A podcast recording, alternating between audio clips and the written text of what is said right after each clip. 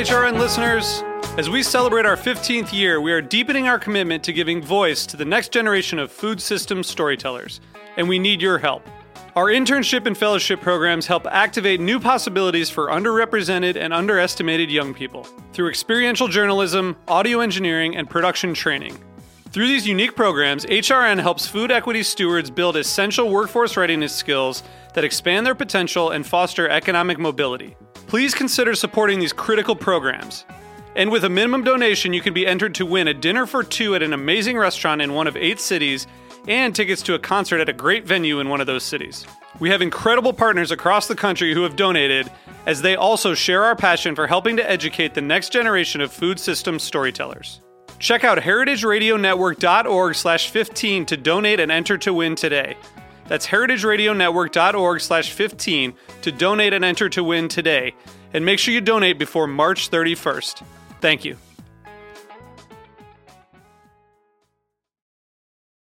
Here to lead Cider 101, more like beer or more like wine, and introduce our panelists is moder- moderator Jordan Barry, host of Modernist Breadcrumbs on Heritage Radio Network.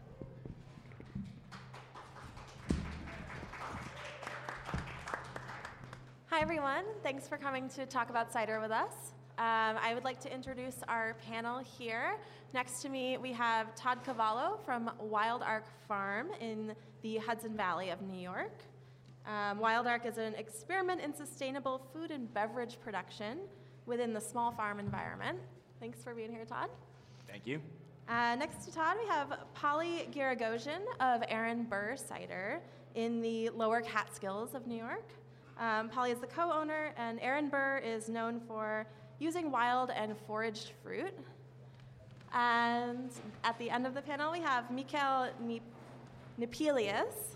Did I get it? Close enough? Close enough. Close enough. Uh, from Fruktstereo, and he's here to join us from southern Sweden. So we are going to talk a lot about what cider is, how it relates to wine here today, being that we're at Raw. Um, and to start off, we're going to ask the question that is the title of the panel. So, is cider more like wine or more like beer? Todd, you want to start off? Uh, well, first, everyone separated to the side they agreed with, right? Beer side and the wine side. So we can fight it out later. Um, it's, uh, I mean, it's an interesting question, and it's um, there's two sides to it, I guess. One is what uh, the producers see, and one is what the consumers see. And it's been, I think, treated more like uh, beer in the marketplace for a long time. Um, but people like uh, like Polly have been making cider now for a while. That's made much more like wine in a much more thoughtful way. Um, we make wine, mostly wine, and we make wine that's more like beer sometimes, and we also make cider that's more like beer sometimes. But most of the time, we're making wine in exactly the same way, or cider in exactly the same way that we make our wine, which is with extended macerations, pressed in neutral oak barrels, let to natively ferment, and kind of do what it will. So we think about it primarily like wine in that it's an agricultural product that we're kind of shepherding through its own process. Um, so I'm on the wine side. And part of that point, I think, just to everyone here, cider is fermented apple juice. So, Polly, in what you're doing, do you see that confusion from consumers about whether it's wine or beer? Um, yes, I definitely see that there's a confusion. Um, and I agree with Todd that, I mean, in some ways, I think the more like a beer is a marketing tool, maybe um, because in general, I would say people who are into beer are maybe more likely to try alternative drinks than hardcore wine drinkers. Um, but as Jordan, as you mentioned, cider is apples pressed and fermented. So ju- fermented juice, which is the same, it's made the same exact way wine is. And actually, I think the word cider originally also included wine as a definition.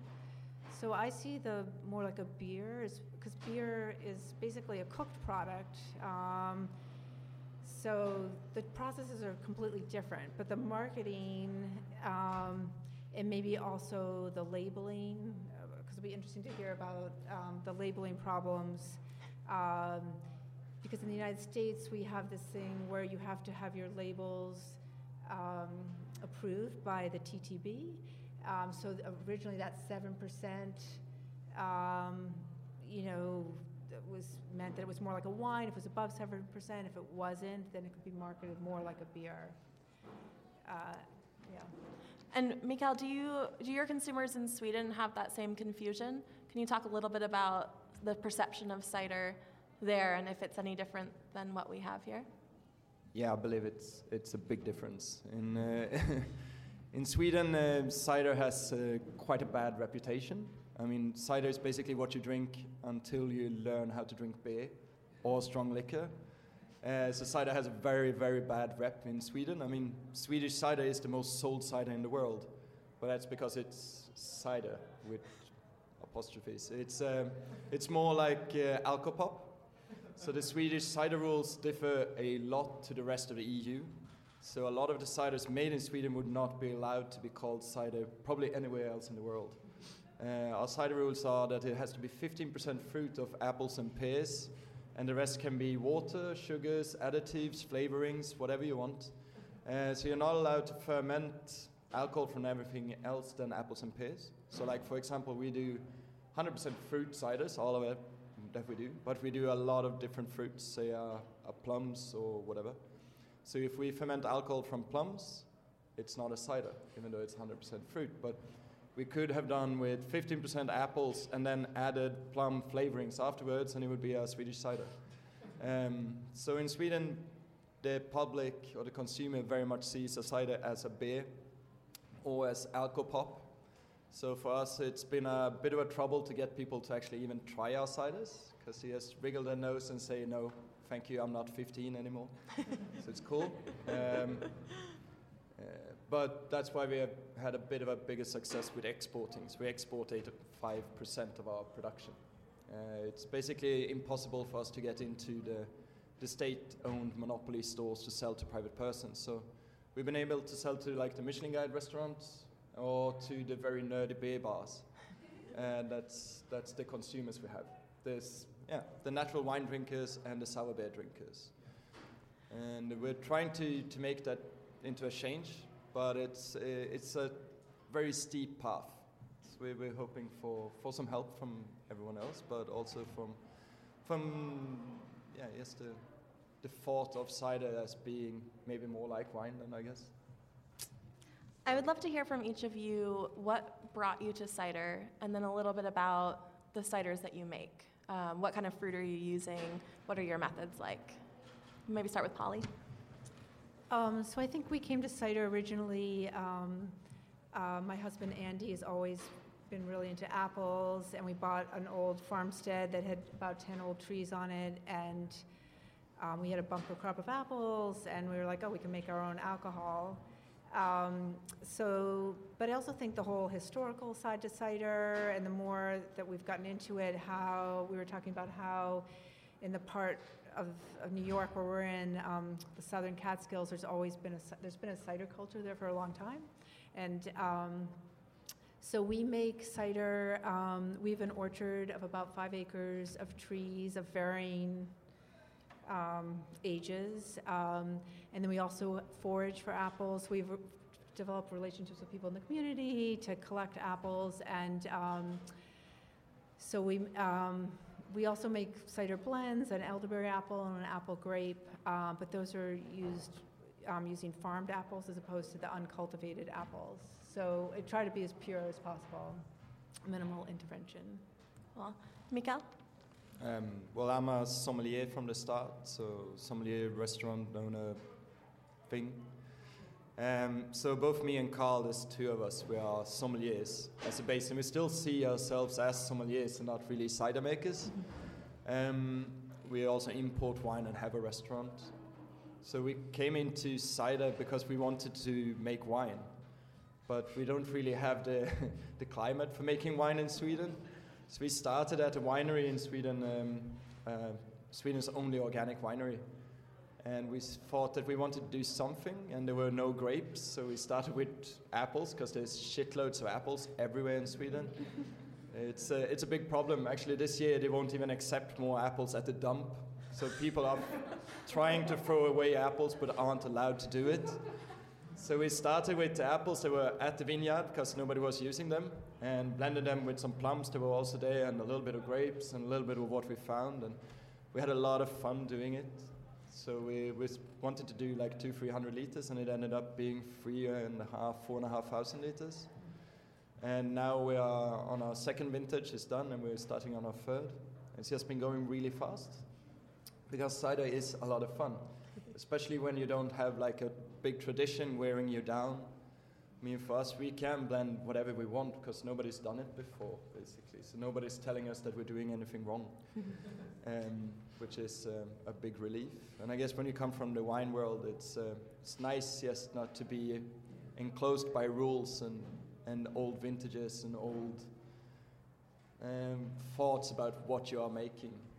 A Sancerre is a Sancerre if it tastes like this, but Sébastien Riffault begs to differ, for example. and that's kind of what we want to do with cider as well, to prove that it can be something else than a Kopparbergs or Rekorderlig sweet Swedish cider, that we are capable of doing fantastic things with a fruit nobody sees a value in. Because that's the case right now. Basically, people are paying to get rid of their apples because they're in the way of the lawnmower. And I mean, there's fantastic quality there that should be used and should be appreciated. And Todd, how about you? Uh, we don't have that problem because we have deer that eat all the apples that fall off the trees. guys got to get some deer populations going there. Um, so I came to cider um, probably first, I guess, because I grew up upstate New York and then I lived in the city for 18 years. And when I was there, uh, like every other you know Brooklynite, I was making beer and cider and kombucha and fermenting everything I could get my hands on in my apartment. But I never did wine because I wanted to make wine from grapes and I couldn't source New York's grapes up there, and I could get the apples and the cider and everything else. So when I finally moved out of the city and got some land, it was kind of on a whim at first, like, oh, maybe eventually I'll, I'll do this wine thing. But we planted a half an acre year one.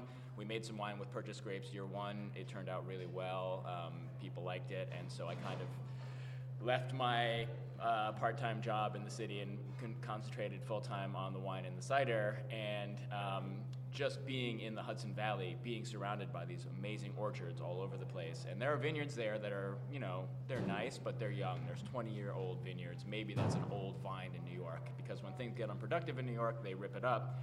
But there are these beautiful old orchards everywhere with huge old gnarled trees, 50, 60, 70, 80 years old. And so if you really want to get the terroir of a place, you, you can't be just using the new vines because that's what you want to do. We're like, let's find some of these old trees and let's make some, some cider from them. Um, and we're making some ciders from the same site that we're making some of our wines from, so we can see how the te- terroir expresses itself from the same, you know, granitic loamy soil shaved off the Shawangunk Ridge in the vineyard and in the trees that are right next to it. Whereas the trees have actually been there for 60 years. It's an old farm and they're uncultivated and unsprayed trees, so we really get a much purer expression of it. And hopefully, over the years, as we're making things the same way with the same kind of standard macerations, we'll be able to say, hey, like, look, this cider does this here, and these grapes do this here. Different fruits, but what are the common threads? And so, to us, that's the most interesting. And eventually, we'll probably do some co macerations and, and do some of the vinous ciders that everyone's talking about now. Um, but really, it's just from being in the Hudson Valley and seeing what we could do with the amazing fruit that's growing all around us. We'll definitely get back to talking about terroir and talking about co-fermentations, because those are kind of what Sorry I. to jump the gun. No, I, that's great to kind of touch on the things at the beginning and the end. But let's talk about the apples that you guys are using. Um, where are they coming from? What are they? And should consumers start to think about what the apple varieties um, that the producers are using in their ciders? Miguel, you start. Well, in Sweden we don't have cider apples. Um, there's a few trees here and there, but not really. But we have a lot of eating apples, a lot of table apples, a lot of apples with high acidity and high sugar levels. Um, so our decision has always been our decision, but our moral standpoint is that if we can't even throw away our apples, and if people aren't using the apples that are there, there's no reason for us to plant new trees. So we should really source our apples from the trees that are already here. So we knock on doors, uh, pick from people's gardens, have some abandoned apple orchards, orchards, sorry, um, amongst those, one with two and a half thousand trees half an hour away from our cidery, which we are free to pick as much as we want to. This guy rents it for one dollar a year, and uh, yeah, it's been abandoned for 30 years. It's two and a half thousand trees, and it was planted by a professor um, at the local agricultural university at the 50s. So it's a fantastic blend of apple sorts, and that's not unusual in southern Sweden. There's a bunch of abandoned apple or orchards everywhere. And I mean, everybody's got apple trees in their garden, but all they do is bake pies, so it's like there's so much fruit to go around. So sometimes jokingly we say that we don't really choose the apple, the apple chooses us. and then we just have to learn how to, uh, how to show that from its best side. I mean, there's a lot of different varieties in Sweden of eating apples. And even though maybe some of them are very boring, we still want to use it because otherwise it would kind of go against our moral standpoint. It's just about us trying to find a way of transmitting the flavors of that apple in best type of way. Maybe that is to blend it with sea buckthorn or sloeberries, honey, or to do a beer with it. Some apple sorts are perfect for doing single varieties, some aren't, and some terroirs are different. I mean, there's a big difference between a Bramley apple tree that's over 125 years old that's been standing on this abandoned farm and the grown Bramley apple trees which are five, ten years old. I mean, it's basically completely different apple sorts. So it's not just about the apple varieties, it's also where it's been grown, what's been dealing with the trees. Um, so I'm not sure that the apple variety itself guarantees a certain flavor profile. It's not like, oh, I want a Chardonnay, I want a Riesling. Uh, um, that's not really how it works, especially when you work with apples that we are foraging, because they are so different. I mean, an Ingrid Marie apple can be completely red or it can be greenish orange. And it, that's just a color difference. Then the flavor profile can be extremely different as well. So for me, it's more up to uh, buying cider after the producer, maybe, or after the terroir, or the style. That's why we try to like keep our labels more into like it's this style of cider, and uh, uh, in, instead of it being like 100% of this apple variety. Todd, you had a similar story about the apples choosing you, um, the cider that you're pouring today here at the fair. Can you tell that? yeah, so we don't have the embarrassment of riches that they have in Sweden with the apples. Uh, where you know, there's a lot of apples and a lot of orchards in the Hudson Valley, but um, a lot of them can be sold for a lot more money in markets as eating apples, and the cider varieties are very hotly contested. And until some of the new plantings come online for sale, it's been a little hard to source fruit um, until our trees come into production also. So uh, you know, you just you find what you can. And so I got a guy, an apple guy. Apple Mike is his name. Um, he, uh, he found me on Craigslist because I posted an ad looking for apples when I was moving up there. And year one, he showed up with a bunch of Northern Spies, which are amazing cider apples. And I'm waiting, you know, year two for him to bring his Northern Spy delivery to me, and he shows up with a pickup truck full of Golden Delicious and Crispins, which are golden eating apples. And I said, what the heck? I took them, I blended them with some quince that we were macerating, and I pressed it into a neutral barrel and let it just natively ferment. And it sat for six months, being really weird and funky and um, reductive, and I was like, oh well, that was a failed experiment. And then it turned a corner and became something interesting that I'm actually very happy with now. But yeah, in that case, the, the apples chose me, and, and this year I'm still struggling to find apple sources because all of the wild trees that we had used last year didn't produce this year, um, and a lot of the other stands that people had that they said we might be able to have access to aren't producing. So that's one of the issues with, uh, with the wild untended trees is that they, they tend to shift towards this biennial production. Um, and so, you know, one year you can have a ton and the next year you've got nothing. So we're struggling. We made some more wine this year um, and we make, a, we make a piquette, which is like a beer like wine. And so we're just making more of that this year and hopefully we do find some apples before the end of the season.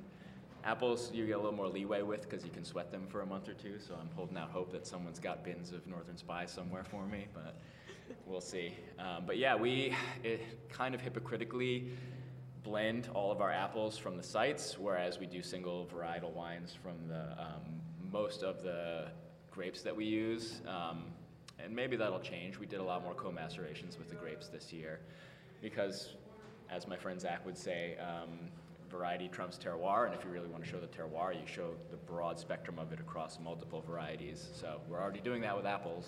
We're starting to do it more with grapes. Um, but people are making a lot of single varietal stuff now, and it's just another interesting expression if you can get the varieties that make good apples by themselves And or ciders. Polly, what makes a good cider apple, and what do you look for with the foraged fruit that you're using? Well, I think we put also, I mean, we look for, um, I think it's not so much the variety as how the apple is grown. Um, so, um, as Mikhail said, you could have an apple that's 100 years old, the same variety, versus something that's just five to 10 years old. And if it's never been farmed, never fertilized, never irrigated, uh, meaning it's going to be low in nitrogen. Um, it's going um, so the when it starts to ferment, it, it's not going to be overly um, crazy ferment. It's going to be a slow ferment. Um, but I think when we look for apples in the wild, um, we'll taste them, looking for acid, sugar, and tannin.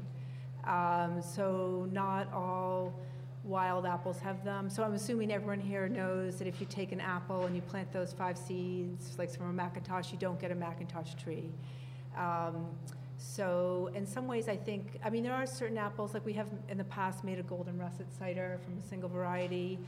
Um, but if you look, if you read um, all the, you know, ancient horticulturists from like the 18th century to the 19th to the early 20th, they all cite the best ciders made from a blend of apples. So it's rare that one apple would have the acid, tannin, and sugar for a single varietal.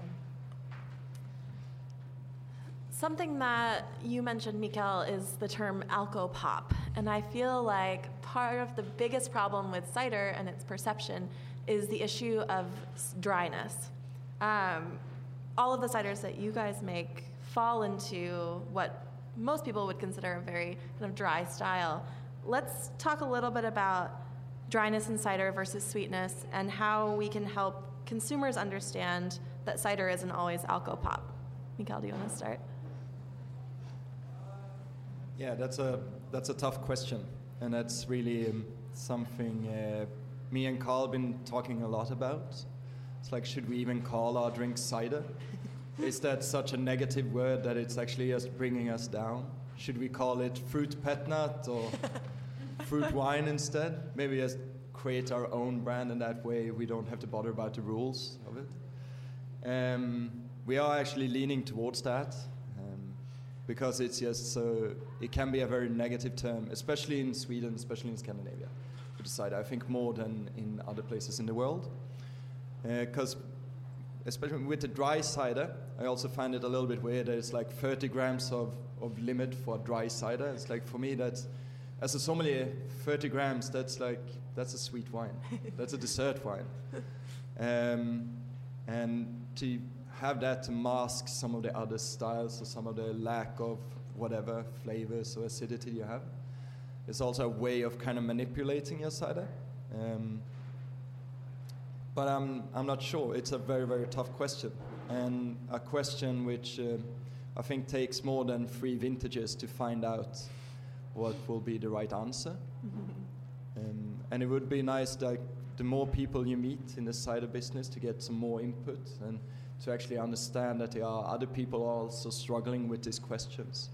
Should we market ourselves as doing dry cider really when there are, well, thousands of producers in France doing dry cider that aren't really dry? Um, or is that really like, should we be forced to put a word like dry in front of cider just so people would taste it? Should we be forced to call it artisanal cider? Should we be forced to do that when it's actually a lot of people using the word cider in the wrong way? Or is it we that look at cider in the wrong way? I don't know. Polly, are people surprised when they try your ciders that they're not that sweetness? Um, oh yes. Well, I also sell our cider at the farmers market. So, um, and actually, I learned this from um, Louise at Farnum Hill that to always tell someone first before they drink it that it's dry. But um, many, you know, a lot of people are like, "Oh, that is dry," like they didn't expect it. But I will say that Andy and I it's the word cider is very problematic. We've talked about calling our some of our ciders fruit wines just because like the negative connotation. There's so many ciders um, that are made from you know big commercial cideries, um, and the the language is so there's no definition. You could say dry and it's actually quite sweet. So it's it's a tough problem. It's a hard problem. I mean, it comes. It helps if people can taste it and try it, but um, a lot of work. And Todd, you referenced earlier the term vinous ciders. Do you consider yourself a vinous cider maker, or do you describe it in a different way? Um, yeah, I mean, it's, it's used a lot lately to talk about the co-macerations of grapes with apples, but I think vinous as a descriptor for something that is more wine-like can definitely be applicable when you're trying to make a, a cider that's got depth and body and acid and tannin um, and balance. Um, I mean, we also, you know, we're lucky in environments like this where people understand dryness versus sweetness, and natural wines are essentially always going to be dry because we're not adding enough sulfur to stop fermentations and we're not sterile filtering. So unless we're adding some alcohol to make a like a port style wine, we can't have a sweet wine, and it's the same for the ciders. And so as people start to understand that more, um, just in the realm of you know natural artisanal production, hopefully it catches on outside of you know the places that are already interested in that stuff. Um, but I mean, even up by us, we still have a problem where if we're saying we're making cider, people are thinking we're making like non-hard ciders. Like, oh, you got a cider press? That's cute. We'll come by in the fall and get some hot cider. With our children. Yeah, yeah. exactly. Got donuts. we should probably make some donuts. um, but I mean, it's there. There is still that market for that, and so you know we're going to be fighting against the people who are marketing that product as well. Um, and it's the same in the wine world. People in places like the Hudson Valley where we are go to a winery and expect to get sweet rosé, and if we don't have it, they're upset. And the same thing, I'm sure, is true if you're making ciders and people are expecting at least one sweet option, and we have none. So happy to fight the good fight, but. Uh, let's talk a little bit more about co-ferments and how each of you is playing around both with the perception of cider in this wine world, but also literally mixing the things together. Um, Todd, you can start. Um, we haven't done too much other than experimental stuff yet. We've done a lot of stuff where we're mixing apples, quince, honey, and uh, and grapes, but they've all been very small batches for our own experimentation. Some have been successful, um, some less so. Uh, but I think now, once we get to solidify our grape and apple contracts or agreements with you know mostly handshake agreements around here. Moving forward, then I think we'll be more likely to say, okay, let's try this this year with you know a ton of this fruit and see what happens. Um, but yeah, not yet anything for release. And Polly? Um, so we do do some. I don't know if I would totally call them co-ferments, but elderberry with apple. I mean, they don't. They're co-fermented at a certain point, but um, or the apple grape. Um, they are actually fermented separately and then um, combined before bottling. Um, so we mostly we've used the co-ferments when we maybe didn't have apples that we felt would be a standalone cider. Um, we've never compared, except until this year, we've never um, combined apple and pear. Uh, but this year there were so few apples, everything just got thrown into the same barrel. Um, but yeah. And Mikael, you're doing a lot of that.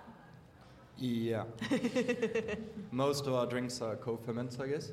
Um, at least if you count like apples and pears as being a co-ferment, because that's a lot of what we do. And I mean, the struggle with doing co-ferment, so is kind of to make people understand that it's nothing really weird with it. uh, it's not like wine and cider has to be just grapes or apples, according to us at least. For us, it's more of a terroir-based thing. And I think that some apples will will improve with elderflower, for example, or with sloe berries or sea buckthorn. We do plums, and I mean 100% plums. That's quite harsh. But together with apples and a little bit of pears and a little bit of grapes, yeah, that's uh, that's a fantastic blend. We I got a Beaujolais Nouveau kind of stylish thing with me here, which is 60% grapes, red grapes, with one day maceration, and then 30% of flawed pear with 10% apple. And this year is a great, great grape year in Sweden. So we're gonna do uh, quite a lot of wine, but it's a little bit too boring just to do it with wine. So we probably blend in some pears or apples in those as well. It's, it's Sweden. we get complexity through fruit, not grapes. We always joke here in the U.S. cider industry that it's the Wild West, but I think you've got us beat. Excuse me? I said I think you, Sweden's the real Wild West of the of the cider Uh, world right now. we got no drinking culture really, except for hard liquor. So, so I want to talk to each of you about what it's like being here at Raw. In it's a wine fair. You're pouring some wines, some things with grapes, but what's been the response to the ciders, particularly for each of you from the drinkers here? Um, Polly, start. Um, I think it's been, a- I mean, at first I was a little unsure, you know, because people, if they're dedicated wine drinkers, sometimes when you drink a cider, it doesn't have the same kind of body. Um, in general, I would say um, probably the, our ciders that have more body, like the pear or the elderberry that I'm pouring, um, or maybe seeing things, I'm seeing that people like that more, more responsive to it. Um, because I think sometimes just the pure apple, it takes a certain amount of um, just tasting that and trying that, and becoming more used to it. But I think it's also people are surprised to drink it and then it's dry. And Mikael? well, I'm a, I'm a sommelier, so I'm quite used to these type of fairs. We import wine as well. Um, but the most common response straight away is, "Wow, man, cool label," uh, and I guess that's a, a good thing that attracts their attention. And if they start by liking the label, they have a more positive approach to the drink, even though it might be something new to them. But going to raw fair, if it's New York, Berlin, London, or whatever, it's always people who are very, very open to new flavors and very open to this taste profile of, well, I think all three of our ciders kind of have with the high acidity and and the low tannin structure, kind of, and very easy drinking stuff. And um, I can see just a pattern, at least in Scandinavia, where it's not a high alcoholic wine, so the oaked wines. It's the whoa, eight percent Gamay, fuck yeah! so um, I think there's a bright future for cider and the low alcoholic drinks. And Todd? Um, yeah, so we're only pouring one cider out of our five things, and then one of our wines is a it's a second wash, so you add water to the pomace and press it again. So I bookend my wines with a seven percent cider and a seven percent wine, um, and you know people have been more responsive or said more to those two things than most of the wines because there's a thousand wines here and people are drinking, you know, Chardonnay and Cab Franc and even other hybrid wines all day. But if you can start with something that's a little different and end with something that's a little different, I think it's um, it's more interesting for the people who are marathoning through and for the people who kind of are looking for something different. You know, maybe they seek out that kind of stuff, and uh, we definitely had a good response from from bookending with those two things. And are people asking the same question? So back to thinking about terroir. Is that something that comes to mind for people drinking cider, or are they? Is there something else that they're kind of stuck on first? Um, Todd. Uh, yeah, I have. I get the same the same questions about everything. Where where the where's the fruit sourced from? What's the terroir like? What's the soil like? How is it grown? Um, I don't. It's probably partially that the crowd that's here is thinking about those things already. That's why a lot of us are here because the growing methods that we're using are as important as the vinification, really. Um, and yeah, I don't know if, if in the in the general cider consuming public if people are thinking about that as much, but really the general wine consuming public isn't either. It's the people who are really kind of focused on um, what they put in their bodies, eating, drinking, partying, relaxing, whatever it may be, that are asking those questions all the time, and those are all the people that are out there. So. And Polly, with you, how do you explain to someone the uh, kind of delight and aura of a wild apple, and especially thinking about things like terroir? Um, well, sometimes it helps to, because we actually bottle the wild apple ciders um, according to the soil map of our county, and so sometimes it helps if people can taste those side by side.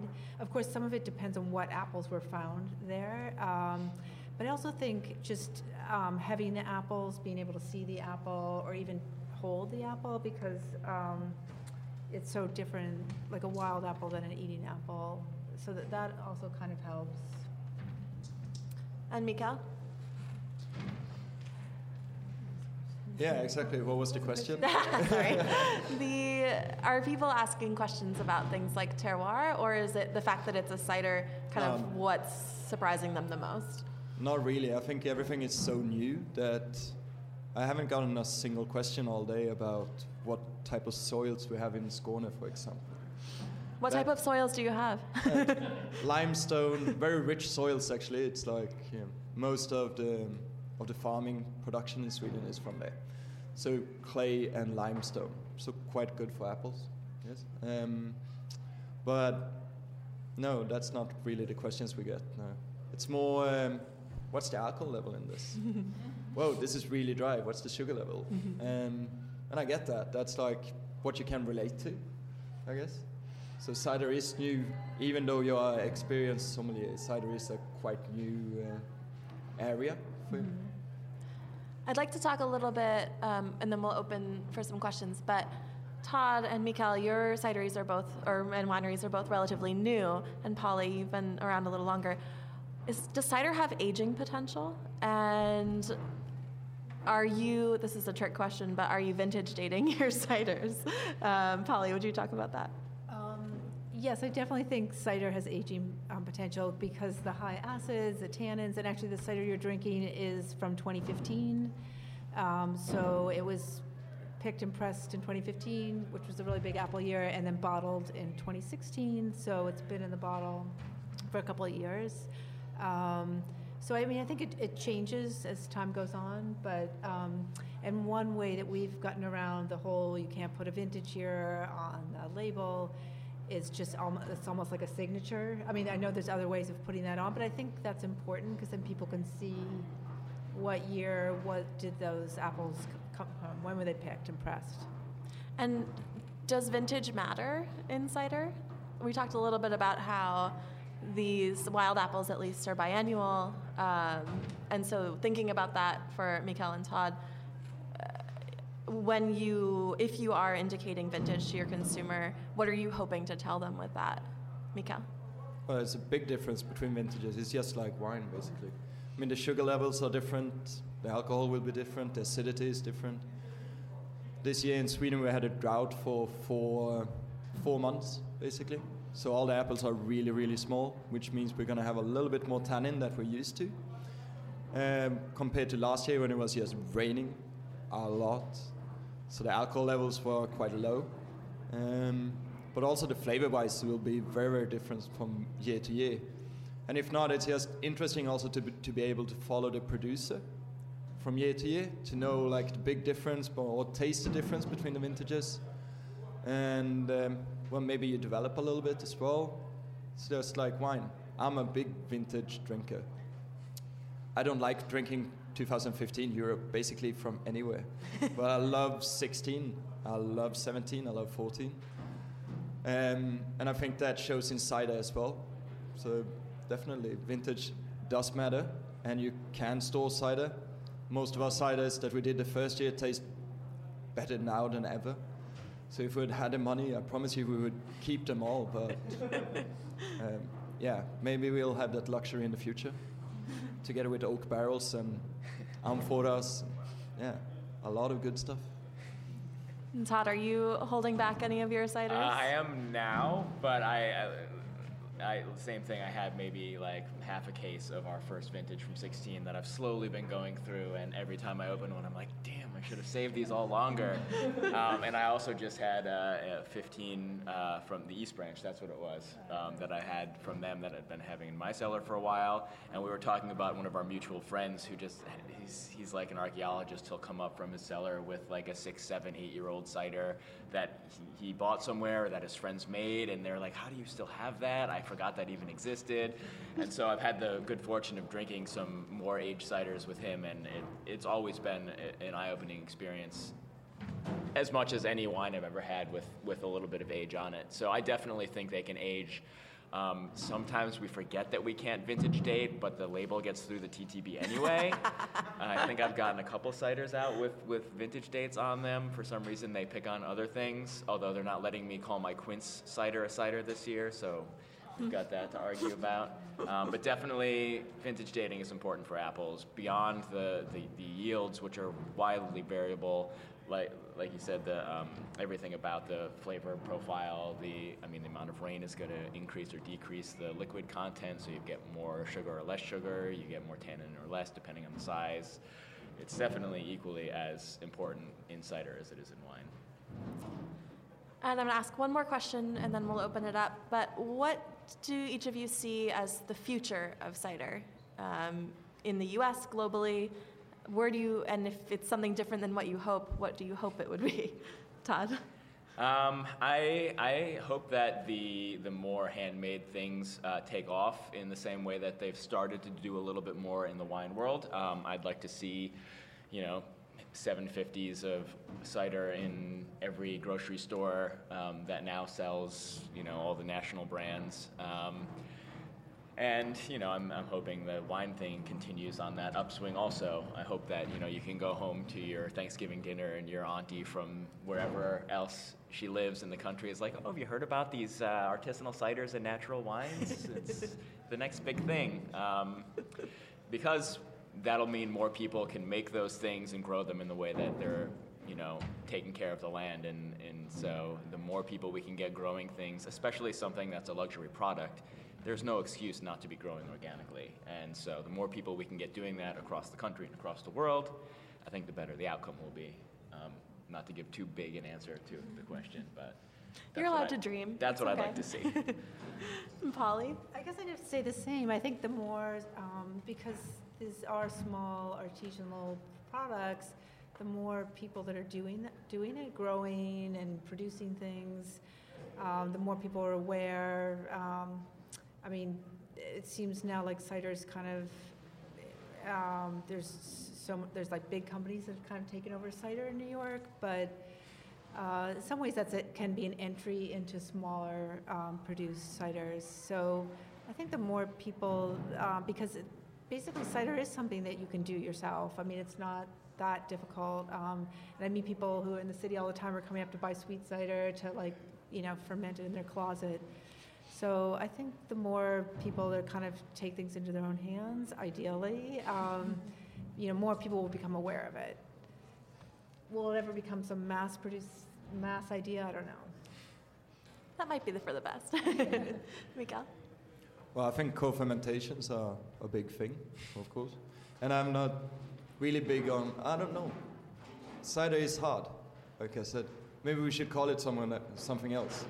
I don't know if that's giving up giving that name to the big bad alcopop producers, but we need to make people aware of that there are actually quality being done with fruit, that it can be or with or be in the same complexity range as a wine or a really good sour beer. And because that's a little bit of the trouble with cider is that it's, it takes about as much work and time as it does to make a wine, but it's really hard to to get the same type of money as you get from a wine. And at the same time, you see these sour breweries who's popping up everywhere who can do the same sour beer every month, charging twice as much as we do for a cider. And you're like, come on, that's 90% water. um, but I think that could be like the the opening for cider is that we can be a bridge between wine and sour beer community and thanks to the sour beer community growing in such a rapid pace, we also can have a little bit of an advantage compared to wine that we can actually have like two markets. The markets for the better restaurants kind of thing and for the better wine shops, but also for the nerdier beer shops and the nerdier beer bars. And I mean, some, some of our biggest clients are nerdy beer bars. Kegs, yes, they don't really care or they care a lot, but they are willing to take a chance more than, say, a Michelin Guide restaurant. There's, yeah, give us five kegs, you choose, we take whatever, okay. and then two weeks later, they say the same thing. and I mean, to sell 100 liters of beer uh, like every other week to a really fantastic selecting beer bar, that is something that can make or break us, or that is something that can make us, or break us, maybe. So I really see the future there in not being too picky or not being too head on into the wine world, but to actually see an opportunity into the beer drinkers as well. And that that's uh, one of the few perks of cider, and we should really take advantage of it. That we can be a link between the two worlds. Great. I think that's a wonderful note to end on. Are there any questions from the audience? Yeah. Uh, since you're part of Uter Wine uh, Cider, uh, do see uh, cider as a sparkling? Did- See cider as a sparkling product? Always sparkling. Never seen a still cider. Or like, I mean, maybe like a barely one, but um, It's very hard to sell still ciders, both as the maker and when you go to restaurants with your products, they'll say, we, we can't sell still cider. I don't know if you've had that same experience, but I've been told that by multiple uh, buyers at restaurants. It's just harder to sell. Pe- people want uh, bubbles. They probably thinking that it's a fun product. Still ciders are harder to sell, but the ciders that we consider more vinous, we bottle still. So I mean, we have sold st- um, still cider, uh, most, some through our New York distributor, but then also at the farmers markets. And it's usually we take cider that we don't think is, a lot of times cider that's, we don't think is great. Um, but actually, right now, we have a wild apple cider that was um, from Maine, apples from Maine, completely wild, and it was bottled still. And people have to like the still drink. Some people want the bubbles. So I do think there's a market for it. Like South Hill, um, who's in New York State, they make a the still cider that's sold in wine shops. Um, so it, it, it does make it more wine-like without the bubbles. I think it's the mouthfeel when you have such low alcohol as you have in cider. It's really nice to have a little bit of bubbles um, to get the complexity and to get the freshness as well. But I mean, there's been some because we do bottle conditioning. We don't prime or anything like just like these two. So um, sometimes you bottle them a little bit more still than you want to, and that's just uh, part of the learning curve, I guess, with being a new cidery. Um, but at times we also think that bottling with just a little bit of bubbles, just for protection maybe. I mean, we don't use sulfites or anything, so it's good with a little bit of carbon dioxide in the in the bottle as well for for storing reasons and for safety and all that. Um, but some ciders we like to have more bubbly and some less sparkling. We would like to uh, take the leap of doing still cider as well, but I think we would like to have a little bit of higher alcohol then. Are there any other questions? Yeah, go ahead. He's not a plant, I promise. what are some what are some of the challenges that uh, apples present compared to uh, another type of um, sugar source, uh, grapes? Uh, uh, what, what like something that's limiting to What was that last part? Sorry. Yeah, What was something like, when you're making cider because of another alcoholic beverage? There's something about like, apples that it- it's like a, it's challenging or um, a pleasure. Um, those sorts of things. The question is Are there pleasures or challenges of working with apples as opposed to other fruit? Well, for us, apple's the luxury one. First of all, they behave kind of like grapes because they ferment all the density or all the sugar. We don't have a fancy lab. We have basically a oxymeter in a water glass. So it's really basic. But all of that density will, most of the cases at least, 95% of the cases, ferment out completely dry when it comes to apples. So it's really easy to calculate when to bottle, how is it behaving, the like the tempo it's fermenting in. While say pear is um, it's a wild one. Uh, the volatile can get extreme very fast. Uh, all of the density does not ferment, ferment out, and it's a huge difference from when you pick them, where you picked them. So basically, what we do with pears is always take a little bit, a couple of liters, put it in the warmest room we have, and like do a turbo fermentation of it next to the radiator in our bathroom.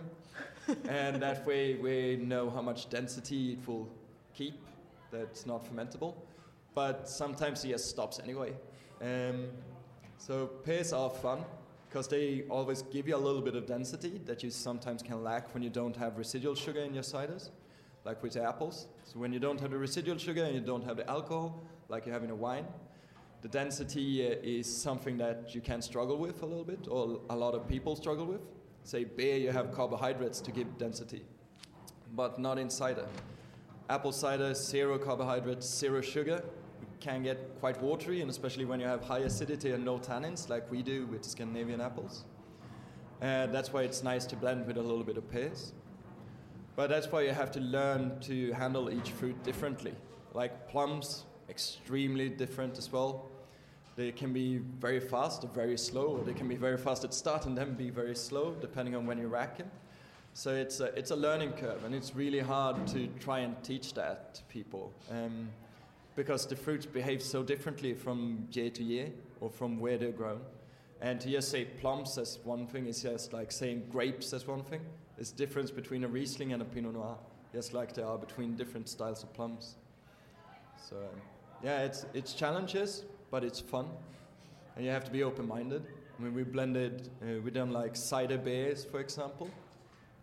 Sometimes you get very jealous of beer makers. Damn, that looks easy. I'm sure it's not. I'm sure it's not, but it's like. Uh, But if you mess it up, you can just do it again. yeah, exactly.